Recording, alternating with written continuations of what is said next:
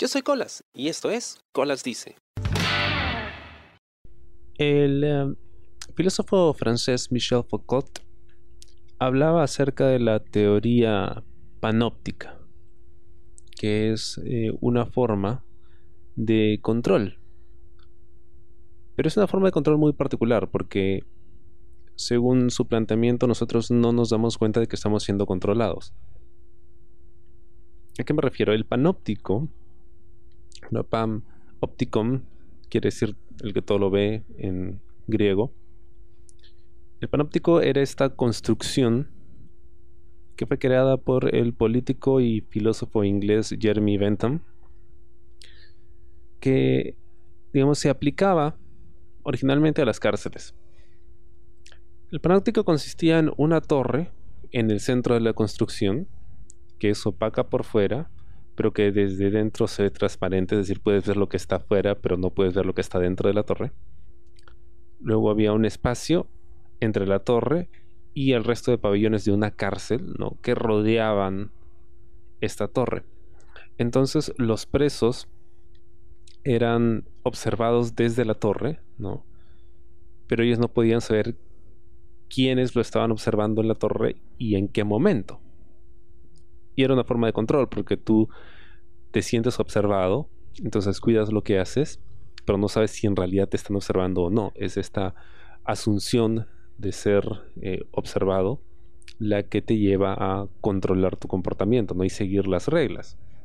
Este tipo de, de construcciones siempre lo vemos en las cárceles, no siempre hay torres, las torres de control que siempre están o en las esquinas, no en el centro de una cárcel, en los bordes, desde donde se puede tener una visión periférica del interior y el exterior de la cárcel.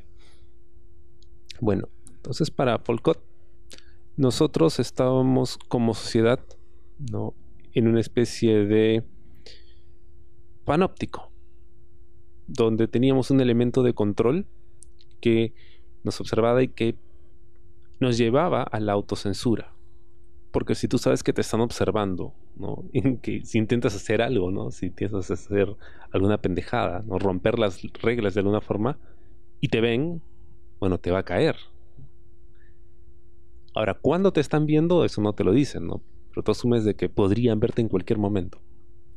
Y traigo esta colación porque estaba revisando información acerca de las formas en las que la sociedad es controlada, regulada de cierta forma. Inicialmente, si nosotros vamos hasta la Edad Media, lo que funcionaba como un elemento de control era el feudalismo, porque en los terrenos del señor feudal, pues, él era el que se encargaba de impartir la ley.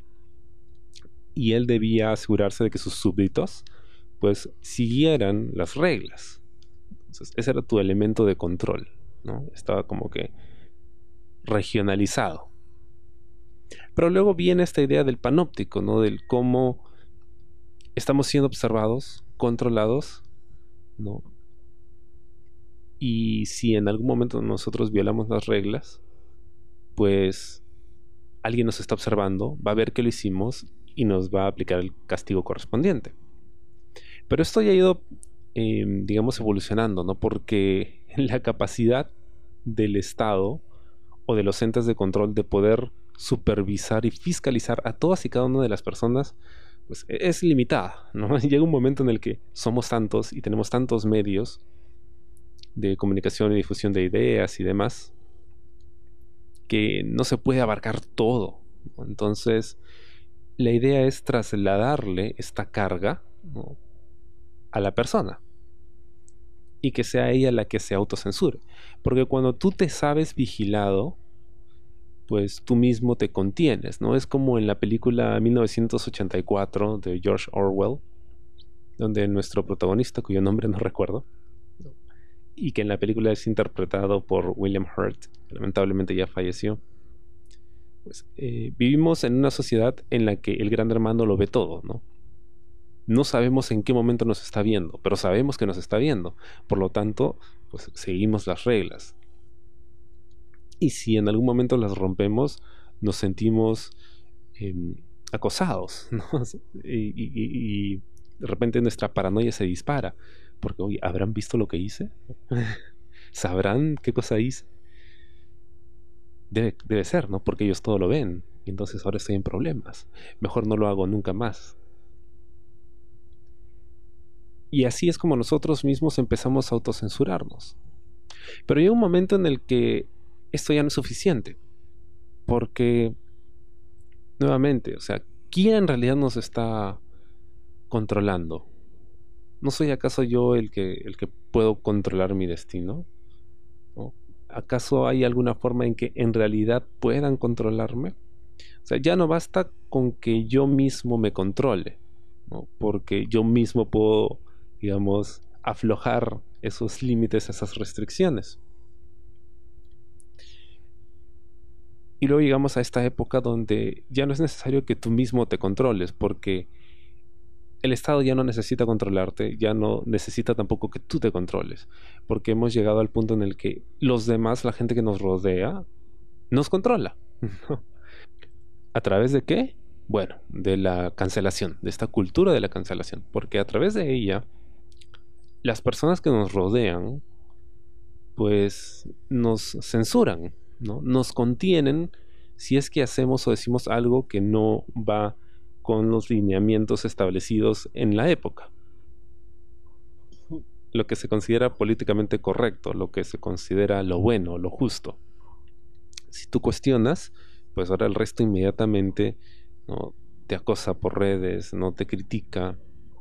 Pueden acabar con tu vida, ¿ok? Si es que creen creen que están haciendo lo correcto, ¿no? Y, la forma en la que la cultura y los medios lo pintan, pues sí, les hace creer a esa gente que está haciendo lo correcto. Entonces, se ha hecho mucho más fácil para los entes de control en tenernos sometidos, ¿no? O tenernos a raya.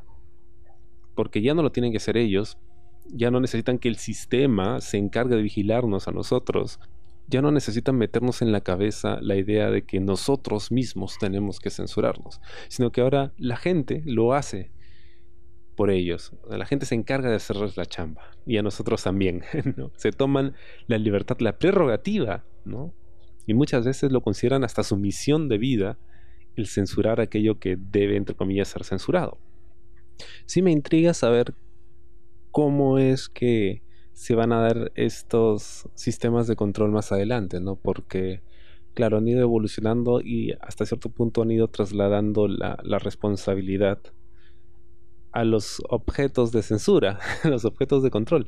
Entonces, llegará un momento en el que no solo seamos nosotros los que nos controlemos a nosotros mismos a nombre de alguien más, sino que probablemente controlemos incluso lo que aún no existe, para poder eh, garantizar que se mantenga el status quo.